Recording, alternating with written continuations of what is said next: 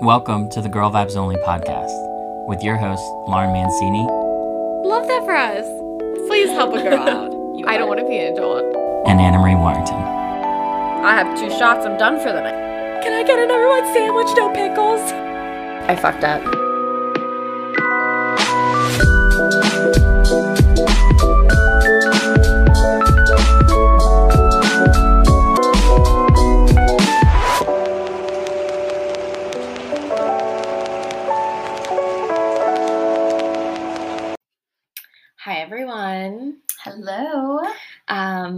Hi I didn't do my normal introduction. I I'm know sorry. that's okay. Um, so welcome to the last episode So of our. Halloween special. This week was way more fun than I thought. Yes. I give you credit. Thank for you. The It was idea. so much fun. And I'm so excited about this episode because yes. if you haven't heard me and Lauren talk like in the past, like Lauren and I are huge crime junkie, Mhm. um, like crime podcast listeners. That's like how um, we both got into podcasts. Pretty yeah. much like listening to crime. Yeah. And so I just like, I just think it's so interesting. Um, I love topics like this, and it's been a dream of mine to host some sort of a murder mystery podcast, something like that. So Laura and I have actually researched our own murder mystery. Um, that is honestly a mystery. Um, yeah. And we researched it, so we're going to be giving you the story of um, Marianne Mitchell, and it's Mhm. actually crazy because this is a story that like hits home for us because Yeah. it happened in Manayunk, which is local. it's very very local. Um, Manayunk is where I currently live. Um, it's like a city in the city of Philadelphia. It's its own Mhm. like little town, but um, a lot of the streets and towns and stuff that a lot of the events of this murder happened are like local to us. It was so creepy. Like my street that I live on was brought up at some points in my research, which is so creepy. that is so crazy. Yeah, there's like a lot of um and like when I was researching about everything that happened, um, like the streets and everything that they named and like, you know, how she got to where she was going. I'm like, oh my gosh, I know exactly where that is. Like I know what they're talking about. So it's just kind of eerie. Yeah. Um to and they name drop a lot of cities that we're familiar with Mhm. and that I think a lot of people who listen to this podcast are going to be familiar with Yeah. just from being around the area. exactly. But this was actually in the 1950s, right? Yes, 1950, so it happened a while ago. Yeah. Um, but I think it's a really interesting case, especially for being like so close to home and, you know, right by us. So it's really great. I can't take credit for this case. Actually, Mhm. my um, uncle, who he was a correctioner officer at um, Rockview um, Institution, which is out like in like State College area, um, he was a corrections officer there, and he um, was always fascinated by this case and was telling me about it like months ago. Actually, got me a book on it, so that's where I did a lot of my Mhm. research. But um, basically, the man who was convicted of killing Marianne Mitchell was the last person to ever be executed in the state of Pennsylvania. Which is so In- crazy. In an electric chair. Yeah, in an electric chair, and it happened at Rockview, which is the um, prison he worked at. So So, yeah, so crazy. Um, so when he was, you know, looking at this case and stuff, he obviously knows I live in Manayunk, so um, we were talking about it. So that's the inspiration behind this episode. But I guess we can just like Yeah. jump right let's in. just jump, jump in. Okay. So let me set the scene for you. So Marianne Mitchell, she was a 16 year old girl who lived in Manayunk, PA. She was an only child.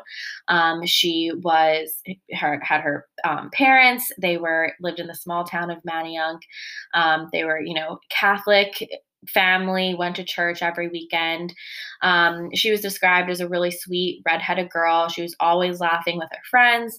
She liked to go to the movies going to dances that the local churches would put on for like you know the local teenagers everything like that she had a ton of friends in the neighborhood um, and you know she was just like your normal average 16 year old girl living her life going to school coming home helping her parents her family was in like spitting distance of her like her entire family lived in manayunk so um, you know very much like a small town feel So yeah, so what does Manayunk look like at this point? so it's like I imagine it still looks the way it does now because if you see Manayunk now, it clearly hasn't been updated in ages. Which So- I like though. It gives it like a nice homey. It does feel like small town like vibes. Like it's Exactly. not a city, but it's historic. Yeah, looking. very. Um, so Manayunk at the time, it's like a little community nestled in northwest corner of Philadelphia between Center City and Montgomery County. Um, it's all row homes, which is where I currently live. Um, it's built on the hills steeping towards the Schuylkill River and Ridge Avenue, which is an iconic road by us. You take Ridge to get basically everywhere. Mhm. Um, everyone knows everyone. Um, parents were a parent to every kid there. So parents were constantly looking out for all of the neighborhood children. So it's just very much a small town feel.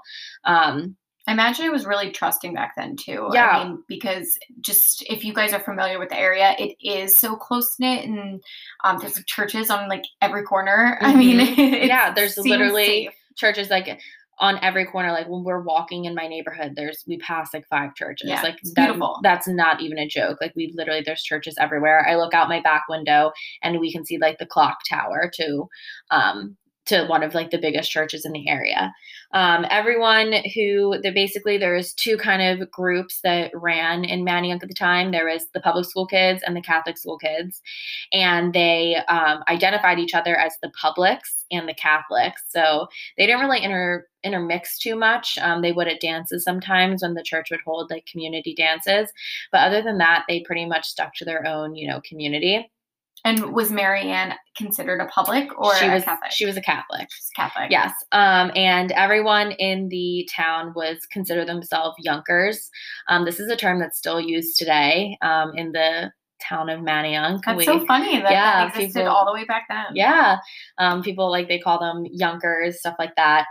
Um, and so during this time, you know, this was 1959 was the year, but um, it was in the fall of when or winter when all this happened. Um, things that were going on on the TV. There was I Love Lucy, Gunsmoke, Perry Mason, Walt Disney Presents. So, you know, all of the like, I mean, I know my parents are a little older, but like all of these shows, when I read about it, are all shows that like my parents always talk about. They had Barbie dolls, green plastic soldiers. Um, it was during the time of like, you know, getting home from war and like GI Joes were big back then and Mhm. everything like that. So very much that's kind of like what was going on at the time. Um, people loved going to the Roxy, which is also a building that I pass all the time, but it it's um like a a theater there, like a movie Oh, theater. Was it a Um, theater back then too? Yes. Okay, um, cool. And so that's kind of like what's going on, setting the scene. So basically, the day that we're talking about is Monday, December 28th. Um, so this is right after the holidays. yes. Well, right right after Christmas, Yeah. but right before New Year's. Um, so it's a time where like you're spending time with family, Mhm. lots is going on, and it's winter time, so there's snow everywhere, especially in Manayunk. If you are familiar, it is a mess in the winter on snow because very chilly. Also. Yes, like I said, Manayunk is built into a hill, so it's super slippery. Um, and I can imagine cars back then probably weren't running too smoothly on the hills of Manayunk because my car doesn't run too smooth on the hills No. of Manayunk, and it's 2020. Don't think they really had snow tires back then. no, no, no. So, um, to give you an idea of what Marianne was wearing, she wore a green wool pleated skirt, a wide black leather belt, a gold blouse, and a green corduroy jacket. Around her head, she wore a flowered scarf, and on her feet, she wore gray leather Peter Gunn shoes. Um, Marianne also carried a large brown leather handbag with her that evening that was actually a gift she had received for Christmas from one of her friends. Um, so basically, day started out normally. Marianne woke up, um, went downstairs, had breakfast with her family, um, had a day of, you know, hanging out with friends, ended up going to a dance at the Holy Family Church with her one friend. Um, they actually danced at these dances. Like she brought ballet slippers oh, with her. it was like a dance. It was like a dance dance. So she went to this dance, brought her ballet slippers to choose to change into when she got there, danced with friends. Her friend ended up not having a bag with her, so her friend put her dance slippers in Marianne's big leather bag that she was carrying around. Um, so this is just important to mention right now. Um, she went back home and picked up Christmas gifts. Like I said, her family all lived in the same area, so her parents gave them or gave her the Christmas gift she was going to be giving to her aunt Mhm. for the holiday season. So she picked up the Christmas gifts at home, went to her aunt's house, spent some time with her aunt, gave her aunt and uncle like their presents from her family, and then also received a bunch of presents from her aunt that she then put in the leather bag that I'm talking about. Um, after that, she left and met up with friends at the Roxy, where they had a the movie theater, yes, right? The movie theater. I remember. Um, where they went to see South Pacific, which was a Oh, I remember that Yes, movie. mhm. Yeah. um, so her and friends went to watch South Pacific, have a nice night out at the movie theaters. After um, the movies, they uh, went to Collar's Kitchen, which is on Henry Avenue, which is a very, I'm on Henry all the time. Um, it's now called Chubby Steaks, which is funny because we Oh. order from there all the time. So um, it used to be back in the day Collar's Kitchen. Um, they sat, had a dinner at Collar's Kitchen. Um, and then at 10:20, the girl said goodbye. Um, her friend Connie and Marianne walked towards Jamestown Street, which is a also popular street uh, within our friend group. Um, Marianne crossed Henry Ave, walking towards the bus stop, which is where she had planned to get on the bus and um, get back home to her home in Manayunk. Um, right now, but when I read that, it's just so weird to me because I'm like, she got on a bus to get home. That's like right Why in isn't she Manayunk. taking the train? I'm confused. well, no, like Manayunk, I couldn't imagine taking a bus right now to get home, but Oh, she didn't have a car, and she was Yeah. gonna walk. Like I wouldn't walk anywhere up. That's really onto- true. That's, Yeah. That she needed the bus. Yeah, so I was like, the bus, it's not that far, but hey, back in the day, like she wasn't Yeah. driving around in a car or anything like that. Um, so that's basically the last time anyone saw Marianne Mitchell. And so I feel like doing some research on this, I remember hearing something about Collar's Kitchen Yeah. and the owners knew Marianne. Yes. Right? So, like I said, small town feel. So, the um, owners of Collar's Kitchen knew Marianne, knew her family, knew all the friends she was with that night. So, like, it wasn't just some random girl coming into the diner to have dinner. Right. Like, very much knew Marianne, would definitely look out for her. Like I said, the parents of one or the parents of all kids. So, I can't imagine they would ever, if they saw anything suspicious, if they saw anything suspicious that night, I would assume they would either try to intervene or something Right. happen. So, and I feel like when stories like this and mysteries, like you always go back to like where was the last place she was. Exactly. But here she was somewhere safe. It wasn't like she was at a new person's house Yeah. or visiting a random friend. Yeah. She was at a diner she probably went to it a lot of times. Yeah. And you know, like at this time in Manayunk and this time in the US, things like that, like disappearances and like kidnappings, things like that, they weren't like not that they, they were a huge deal, but they didn't happen like they do now. Right. Um, like Like, it again, was back in the fifties, like especially in a place like Manayunk, like they're keeping their doors unlocked Yeah, at this point. like, exactly. which I know you would never do. never now. do now but super super trusting so the idea of something like this happening is just like mind blowing um, so basically like i said 1020 the girl said goodbye marianne was set to get on a bus to go home for the evening that ended up not happening and that is the last time marianne mitchell was seen um, seen alive i should say at around like t- uh, 12:30 after midnight um, Marianne's family is growing increasingly, you know, nervous that Marianne hasn't come home.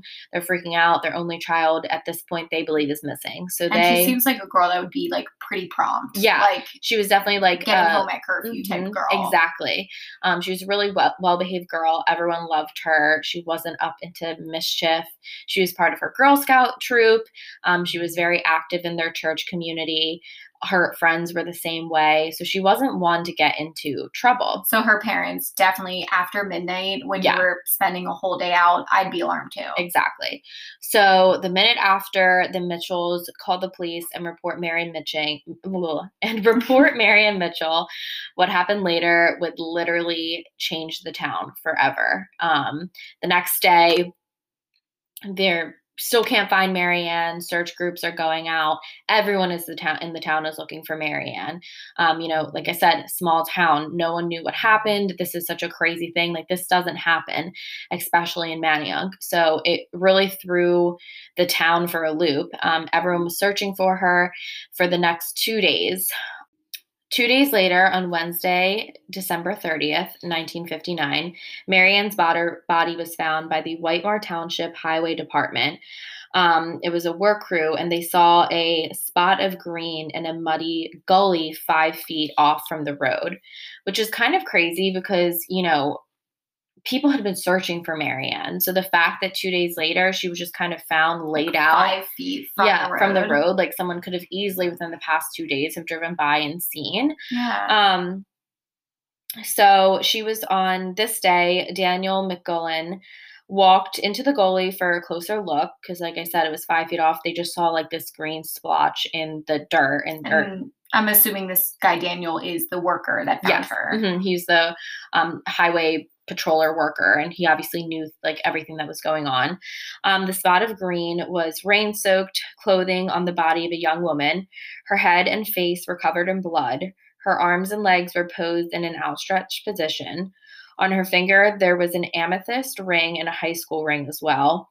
She was wearing nylon stockings attached to a portion of a garter belt. Her feet were shoeless. Her underpants were draped over her right arm. Her green jumper was pulled up past her chest, exposing her naked lower body. On her abdomen was written in what appeared to be her own red lipstick the letters TB and 101 and then an arch was drawn above her pubic area with lines radiating from it.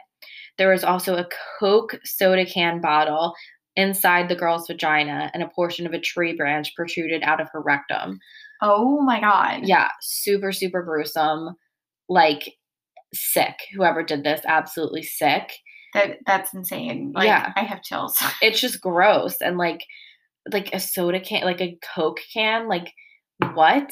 And obviously, these things weren't just like the police are basically saying these things were like positioned in her. This wasn't just like, you know, leaves in her hair, stuff like that. Like, It Whoever- pretty on purpose. yeah, And I feel like from all my years of listening to podcasts like this or watching like Criminal Minds, when someone's writing something on you, that's like a message. Like, Exactly. something. yeah. So the body was found, and um, in an autopsy report, it was found that it was um, Marianne Mitchell. Um, and, you know, by the class ring, everything like that, what she was wearing, and the missing persons report, um, it was Marianne. Um, so basically, in the autopsy report, uh, the report reads that the girl, um, the girl died of a fractured skull and severe slashings of the brain. She also had been ruptured in two places, um, prob- probably referencing the Coke bottle and the tree branch. Her knees were bruised, and there was a bruise on her right wrist, as if um, a car door had been closed on it. She had been dead for about 10 or 12 hours when she was found. Um, so it, hap- it had to have happened like earlier that morning. Which explains why people couldn't find her right away if she really was only five feet from that road. Exactly. Um, so basically, that timeline means that she had to have been taken missing, was taken for a while, was beaten to death, everything like that, and then placed in that area later. So she didn't die there. Um, the girl died almost instantly from a fatal blow to her head, and she could not have lived any longer than an hour after being hit that hard. Um, so basically, after all of this happened and the autopsy report came out, the entire like plate, like all of Manayunk, all of Montgomery County, the entire Philadelphia area was shook by this. It was just like, I would be too. yeah, they couldn't believe it, especially how gruesome it was. You know, they hadn't seen crimes like that. It was just so crazy. Um, so the entire town was just like in an uproar. Everyone was super nervous. They didn't know how to handle the situation. This gruesome killer was out free. No one knew what to do, and everyone trusted each other. So the idea that someone in this town could have done this to one of their own was just sickening. So basically, the only person that was right for the job was Captain Clarence Ferguson, who was the head of Special Investigations Unit in Philadelphia. And Clarence had um, a reputation. Hmm. He was a like special kind of investigative um, you know, captain. And I have highlighted in this book um, basically his how people described him. So, Laura, if you want to read the description. Sure. So, Clarence Ferguson's Special Investigation Squad, a group of empowered, untouchable, unquestionable detectives who were young and cocky, notoriously referred to as Fergie's Boys. Ferguson himself was larger than life character who was identifiable by his trademark pork pie hat. A veteran of World War I, and at the time of the murder, having served the city of Philadelphia continuously for 41 years, Clarence Ferguson could rightfully boast of having the longest length of service of any man in the Philadelphia Police Department. He was also the recipient of the Gangbuster Award for being the outstanding detective in the nation in 1955. He was also the biggest man in police work in the whole United States of America. Wow. So, some big shoes. Um, basically, everyone thought like if there was a man for the job, it's going to be Captain Ferguson. Um, he was the guy to do it, and you know he was cocky. He had an air about him that he could figure anything out. So naturally, so if you're the captain of the Special Investigations Unit in your hometown when something like this terrible happens, um, the town is freaking out you want to figure out what happens right away so like i totally understand like the rush obviously to figure out what was going on um, so basically, the funeral happened on Monday, January 4th. Um, the mass was performed at J- St. Joseph Roman Catholic Church, which is literally the church, like the big church by me. Yeah. Um, it's huge. Um, six neighborhood boys carried out Marianne's casket to the church and then back to the house. Um, Mr. Mitchell literally had to physically hold his wife up because she was so grief stricken. Um, there was people coming in and out all day, you know, giving their condolences to the Mitchell family the entire um, school was you know at marianne's funeral they're you know supporting their friend um, and it was just a really really sad day um, so that's basically like up until this point how the um, murder happened, how she was found, everything like that. And after the funeral, it just came down to they needed to figure out what happened. I was just going to say, who did it? Exactly. So during this whole time, out of, you know, Marianne's case, a string of crimes had been happening in the Montgomery County area. So, more recently, there had been um, three girls who had been harassed and almost kidnapped um, that they had gone to the police and reported everything that happened. There was also a young woman who said she was sexually assaulted and tried to be abducted. Um, she also reported, you know, everything that was happening. And then um, there was a car theft and arson that happened to the same family. So basically, a family in Manayunk was at a um, was at a party for Christmas, and this happened the week of Christmas. They were at a party, a Christmas party, and um, they at the party a fireman showed up saying your house is on fire. So they went to the house you know the firemen like um you know did their duties like put the, fire, yeah, put the fire out. Um was trying to salvage anything they could from the house and the woman said oh like to the firefighters did you move my car when like out front of the house when you got here? Because you know my car's not there and maybe you didn't want it to catch on fire. And they were like no, we didn't move any car. Like when we got here, the car was missing. So that was a um, red flag to the police. So obviously, the family's car had been stolen and the house was on fire. And they um, deemed the house fire as arson because they couldn't figure out how inside, like anywhere inside, how it would have just naturally happened. Um, so basically, during this time, there's a string of like, you know, crime that were happening that wasn't usual. And so everyone was worried for that as well. So basically how the how Captain Ferguson and his furry boys hmm. decided to go about the case, which makes sense. They decided to look at a bunch of ex-cons, a list of ex-cons in the area who were living in the area that could match, you know, everything going on right now. So this brings in Elmo Smith, who was an ex-con who um, fit the bill for Captain Ferguson. Um, everything about his like criminal past and who he was, um, Ferguson thought, you know, fit what happened to Marianne and the other crimes that were happening in the area. Um, so in 1948, Smith pled guilty to five charges of aggravated assault and battery with intent to criminally assault and five charges of burglary. He was sent to 10 to 20 years in prison, which um, he did. He did those um, those years in prison and now was out and living with his mother.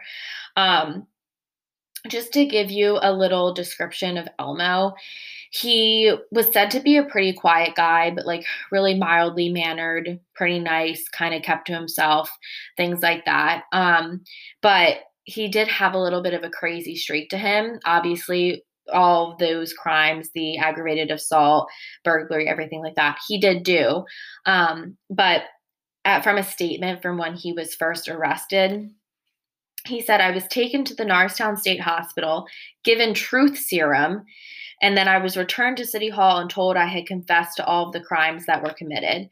So he kind of was saying at first he didn't commit any of these crimes and he was given truth serum. And then, um, so something was definitely off. Something was definitely a little off. But um, when he was like when his sentence was up, he had a um, evaluation by a psychiatrist there, and her report said right before he left prison, he appears well oriented in all spheres, no evidence of memory defects or confusion, and no significant abnormalities. So they thought, you know, he did his time, everything was good, he was released. Um, so when Ferguson read all this stuff about Elmo, um, he was like, okay, this guy totally fits our bill. Like, let's go out, investigate, see if we can dig up any dirt on this Elmo guy.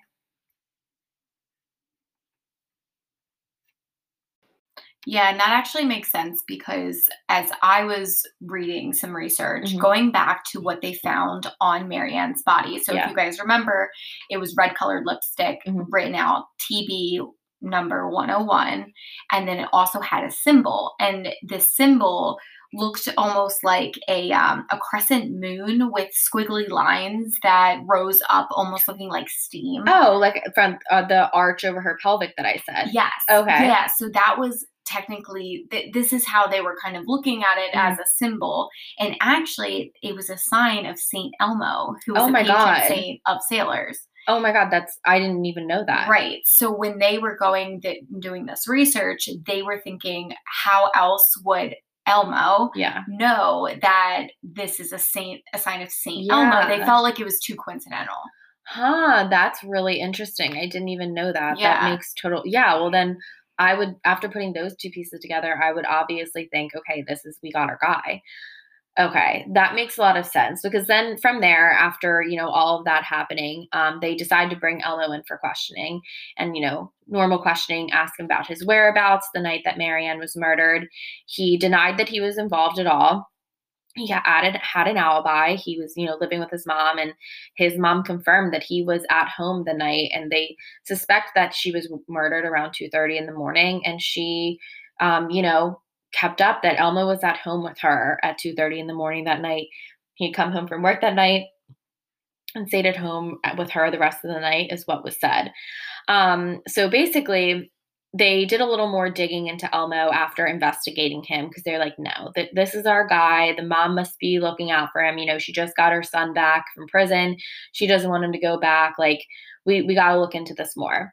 So Elmo was a truck driver, and they went to the place where you know he worked. I guess like the truck rounds, whatever it was.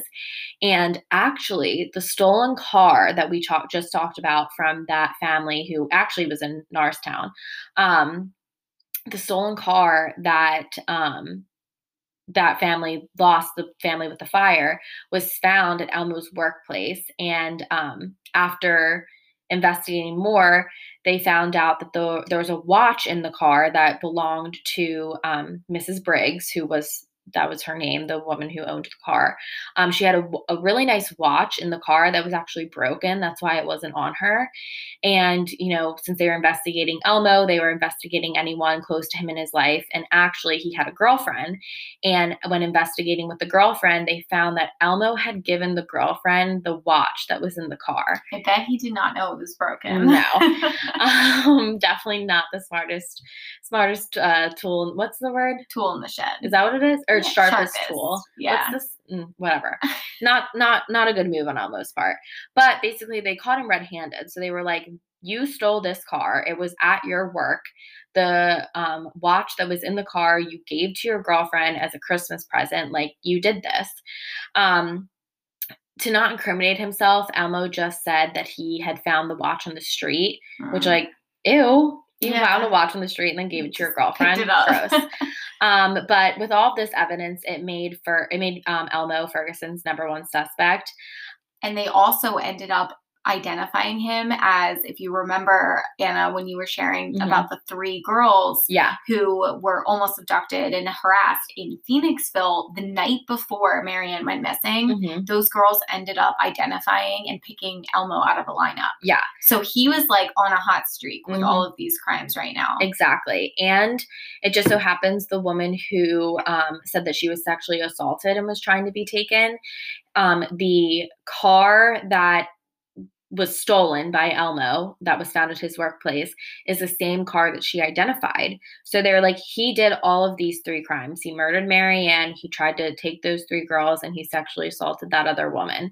So Ferguson was on his high horse. You couldn't touch him. He there was no doubt in his mind Elmo did this, and that was that. Um, on Friday, January 8th, Elmo, Elmo was found guilty, but he appealed the guilty verdict and said that, you know, um, Ferguson and the people in Montgomery County trying him, they were too close to the crime and there's too many emotions involved. And, you know, it shouldn't have happened in Montgomery County, the trial and everything. So they moved the trial to Gettysburg, the appeals trial. And on Tuesday, August 23rd, 1990 or 1960, the Gettysburg appeals trial happened. And on Monday, April 2nd, 1962, so two years later, three years after she was murdered, Elmo um, dies in an electric chair. He was found guilty again and sentenced to death. So Wow. he died April 2nd in the electric chair. Um, I'm actually gonna, I don't know why I found this kind of funny. I'm always interested in, you know, those like, um, like people talk about like serial killers, like their last meal, what they request. oh yeah I'll let you read what the um, plaintiff said uh, Elmo his ate. last meal was. Yeah. Okay, so this is from the book. Smith had been served liver and onions, potatoes, lima beans, peach shortcake, and coffee, just like the other inmates. Nothing special for Elmo. He didn't get a request of what he wanted for Wow. um, for his last meal. Um, he was then, you know, taken to the room for the electric chair and died at 9:02 p.m. that night. And case solved, case closed. That's what everyone thought happened with Marianne Mitchell. Elmo Smith did it.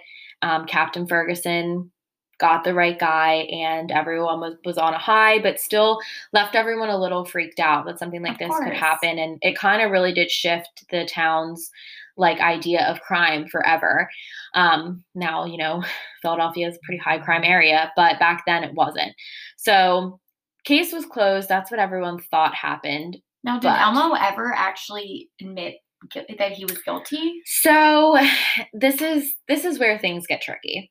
So basically a lot of people don't think Elmo killed Marianne and really? yes looking people who are, have been investigating the case and actually um, some uh, guy who is part of the investigators unit um, and from his, the day he was put on the case did not think elmo was um, guilty and always it sat with him that like they could have killed an innocent man so basically the book that we're reading is this man who was part of the case his daughter wrote this book about you know all of the reasonings why they think Elmo didn't do it. And there's a ton of evidence showing that um, Elmo wasn't the murderer. Really? Yeah, I feel like we just went through a pretty good amount of evidence that means it could be him. you would think.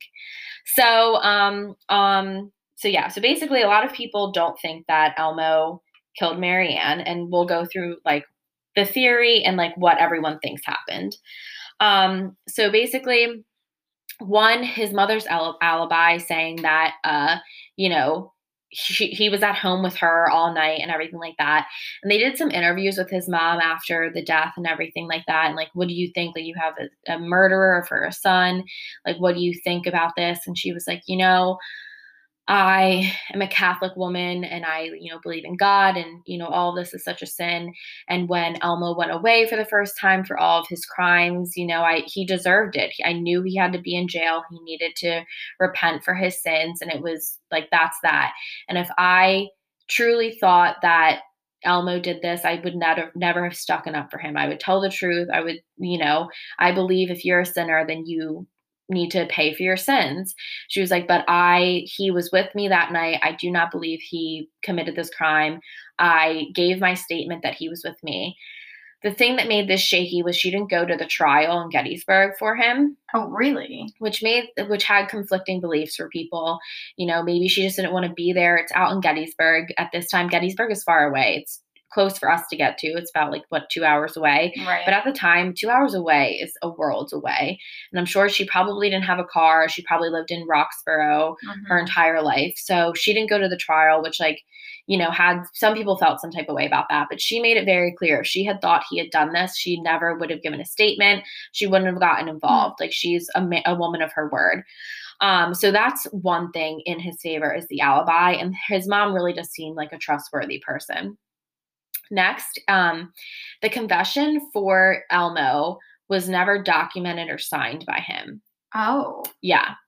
So if anyone doesn't know this, um, the Philadelphia Police Department has had its issues with lying and deceit for years now.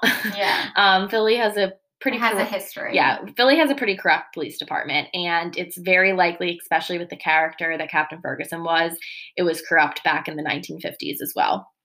So, um, basically, the the document was never signed. Um, when he first came in for questioning, they do have you know typed up. Um, what's the term called when you like An affidavit.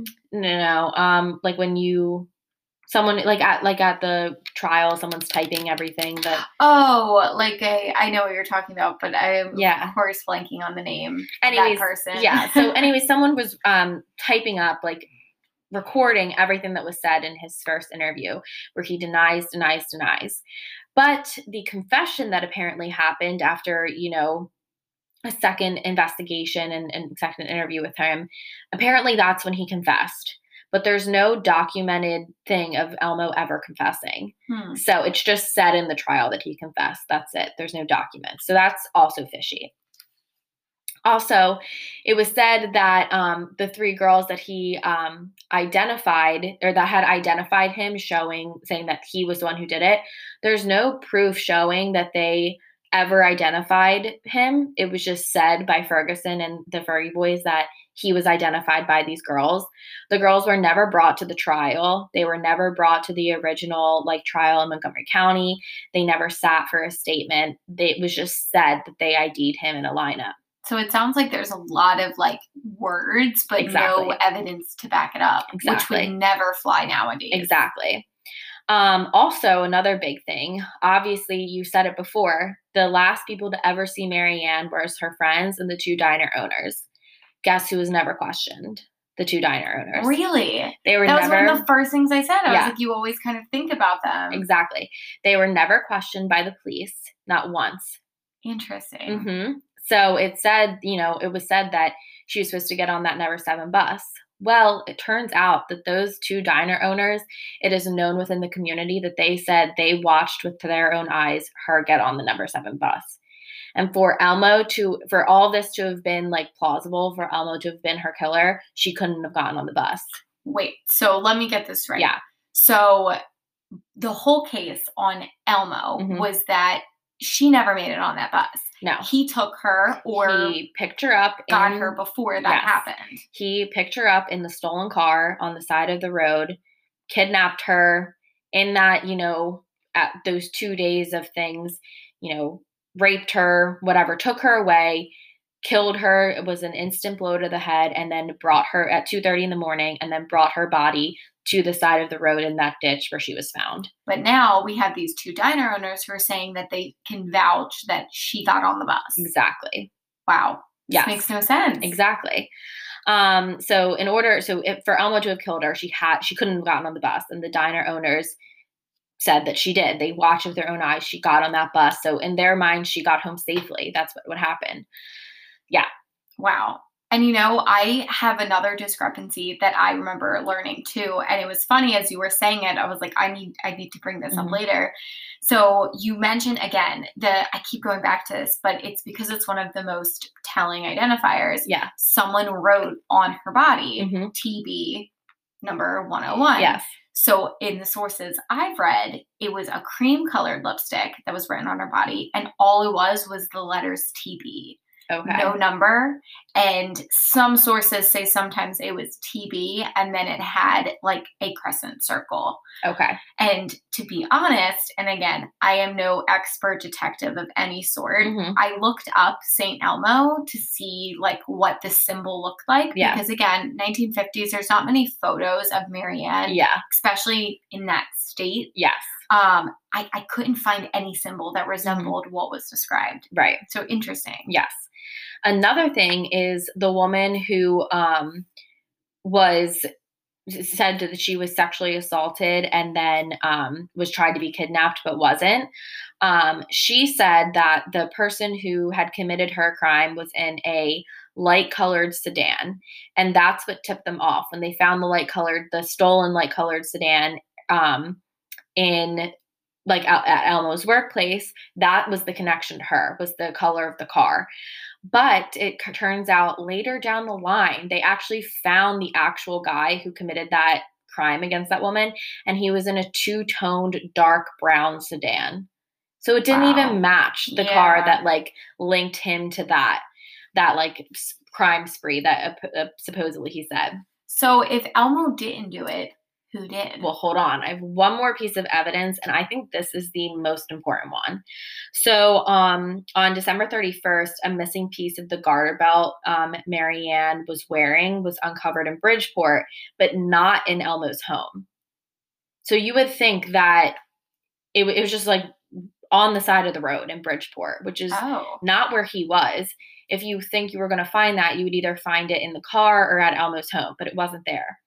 Also, the white socks that were bloodstained were all were found in the home of Elmo, but this they only found it when the apartment was searched for a second time.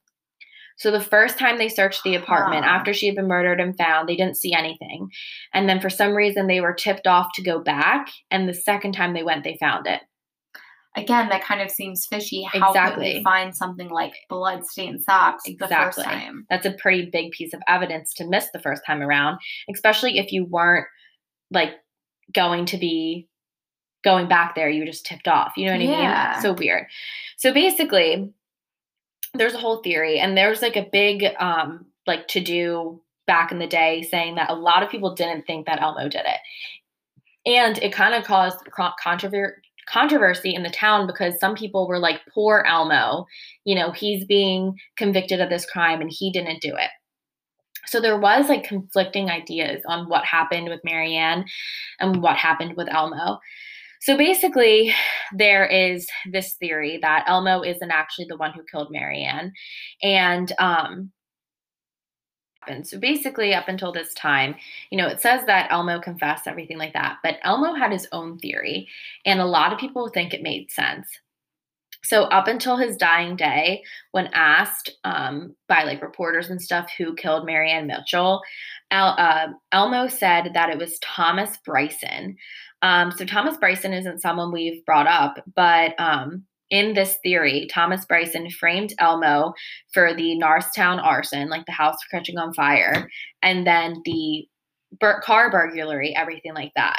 All of the events of like him being linked the to the like other crimes of like the assault for the um to, to the women, um, all of them just kind of like naturally fell into place, which is kind of like a series of unfortunate events. But Thomas Bryson, he was the soon to be ex of Elmo's girlfriend. Oh, Yeah. So Elmo's girlfriend was not single. She was in a relationship with this Thomas Bryson man. And Thomas Bryson knew that she was like having an affair with Elmo, but he hadn't like confronted her about it yet. So he knew all this was happening. He knew who Elmo was. And because um, this girl, um, the girlfriend, Elmo worked for her dad at the truck place. Okay. So that's how she met Elmo. That's how they got together. So Thomas knew that he was like she was cheating on him. So in order to break the two of them up, he in this theory framed Elmo for all this. So basically it is said or believed that Thomas took the um went to the that house um set it on fire, stole the car and dropped the car off at out the um like truck place that Elmo worked at. And it was his hope that, you know, Elmo being a criminal, he would see the car parked out front, like untouched for a few days, and then go up to it, look inside, see that it was unlocked, see that there's valuables in there, and, you know, steal it. So that was the theory that, like, he set up that plan, and the only way he would know if it was stolen was if he heard his girlfriend talk about, like, basically he it worked out perfectly if this is the case. He stole the car seeing that there was the watch in it set it up so that he it was like bait for elmo that elmo would go up see the car see the watch go in steal things in it and give the watch to the girlfriend. So one day the girlfriend comes home has a new watch on her wrist and it's the watch that he recognizes from the um, the car and he says, "Oh, where did you get that?" And she said, "Oh, it was a gift from my father." So he he oh. knew that Oh. Elmo had to have given it to her. And then in his in Elmo's statements, Elmo did give it to her. So that is true. Elmo did technically steal things from this car, but he didn't steal the car and he didn't commit the arson in this theory. He stole the watch, a couple other goods, gave the watch to his girlfriend, and that was that. So basically, people think that um, Thomas Byron set up Elmo for the arson and the stealing of the car. And then the rest of it just kind of fell into place. So they think that, you know, because of all these strings of, of like crimes and the whole car thing ended up being true because he did, you know, steal some things from this car Right. that that gave Ferguson the motive to tie him into everything else, tie him to the murder of Marianne Mitchell, and that's what happened. So the question is then, who ki- killed Marianne Mitchell? Basically, the man who, um, you know, thought that uh, from the the El- thought that Elmo was um, innocent and that they had, you know, killed an innocent man, thinks that the bus driver of that bus A, Fra- Frank Talbot, um, picked Marianne up that night, was the only person on the bus. He took her, raped her, killed her, stuffed her body. You know, he had all of this like um storage in the world on the bus to like have kept her and then just dumped her on the side of the road. So they almost think it's like a random act of violence Mhm. that just then got looped into Yes.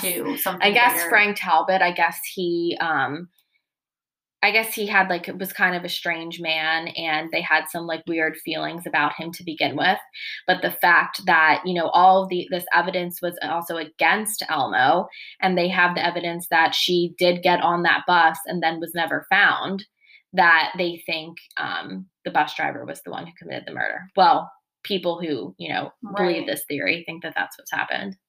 Wow, that's so crazy. What a twist. I, the whole when I was reading everything about this, about how Thomas Byron, his girlfriend, was the one dating Elmo, then I was like, oh, okay, like this makes sense. He has total motive to set him up for something like this. See, I thought you were going to tell me it was Thomas that was the murderer. Well, now this is the thing that confuses me because it, on his her body it says TB TB. 101. right. And then so if he did want to kill her, he did TB 101 and then he draws St. Elmo to make it think that that's interesting. yeah, Like maybe he really, when he didn't get arrested right away Mhm. from this fire and Yeah. car theft situation, maybe he went a bit further. mhm. I don't know. we don't know.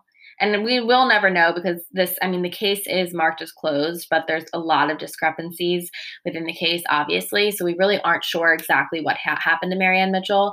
But I really think that Thomas Byron, I, I mean, the TB on the body and the St. Elmo and everything like that, that's just too, like, I just don't know how you ignore that. And if, It's the sketchiest part of Yeah. all of this. and if Frank Talbot was the one who murdered him or who murdered her, I don't understand why he would write that on the body. No, and I feel like from my knowledge, like Elmo, even in this, now I'm going to quote unquote confession that he wrote, which maybe he never did, he never had an explanation for TB 101. Mhm. Like, no one has ever given an explanation No. of that, true or not. No, they just kind of it was on her body and that's that. But something weird like that, I feel like I don't know how you ignore that. And just the whole Captain Ferguson. I mean, I obviously it's no secret that the Philly police is pretty corrupt. Um, or back in the day, definitely at least. Right. I just can't get over. I just feel like the whole investigation of this thing was just so like mis like mistaken, just not it's just done poorly. And I understand the need to like want to figure it out quickly. But it really just seems like Captain Ferguson, you know, they looked through their ex cons. Elmo came up. They looked into him a little further. They had their first like inkling of maybe a possibility, maybe some evidence, and they just ran with it. Yeah, and it seems, especially from the type of guy he was and how his team seemed, they were not the type of guys who lost cases or who didn't close them. Yeah. So it seemed like small town maniac, a lot of pressure to solve this of a sweet 16 year old girl. hmm Maybe he did get involved with planning some of this evidence to make things tie up in a pretty bow. Exactly. So interesting. Yeah. So I don't know. When I read this case, I was just really intrigued. I still find it like confusing. We don't really know what happened, but I just think the twist with Thomas Byron and like the different theories surrounding the case, and you can look it up. They literally have like there's st- still theories being added to this day of what could possibly happen. They have Facebook groups about it. Like it's still like a very local town mystery and everything like that. So I just found it really interesting. Um, and so I just wanted to bring the story of Marianne Mitchell to life for everyone. That's crazy. hmm Well, thank you for bringing this up. I think it definitely ends our Halloween spooky season week of Mhm. fears and frights and uh, now crime podcast. I know. To an end. Right? You got to live out your dream a little I bit did. today. Did you? Did you feel like you lived out your dream a little? I love listening to these, so I feel like I'm literally like got Yeah. a live action crime podcast. I hope we gave Ashley Flowers and what's her face. I hope we did them justice just a small nod in their to crime junkies. um, but we hope you guys all enjoyed this episode. We hope you guys enjoyed Halloween week. And you are not going to be short on content because we're back at you next week with a new episode.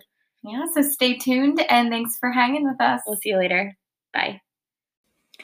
Thanks for listening to the Girl Vibes Only podcast. We hope you enjoyed this episode and stick around for more every Monday morning. Be sure to follow us on Instagram at Girl Vibes Only. That's G R L Vibes Only to stay up to date on our latest content and be sure to subscribe to our podcast so you never miss an episode. TTYL XOXO Girl Vibes Only.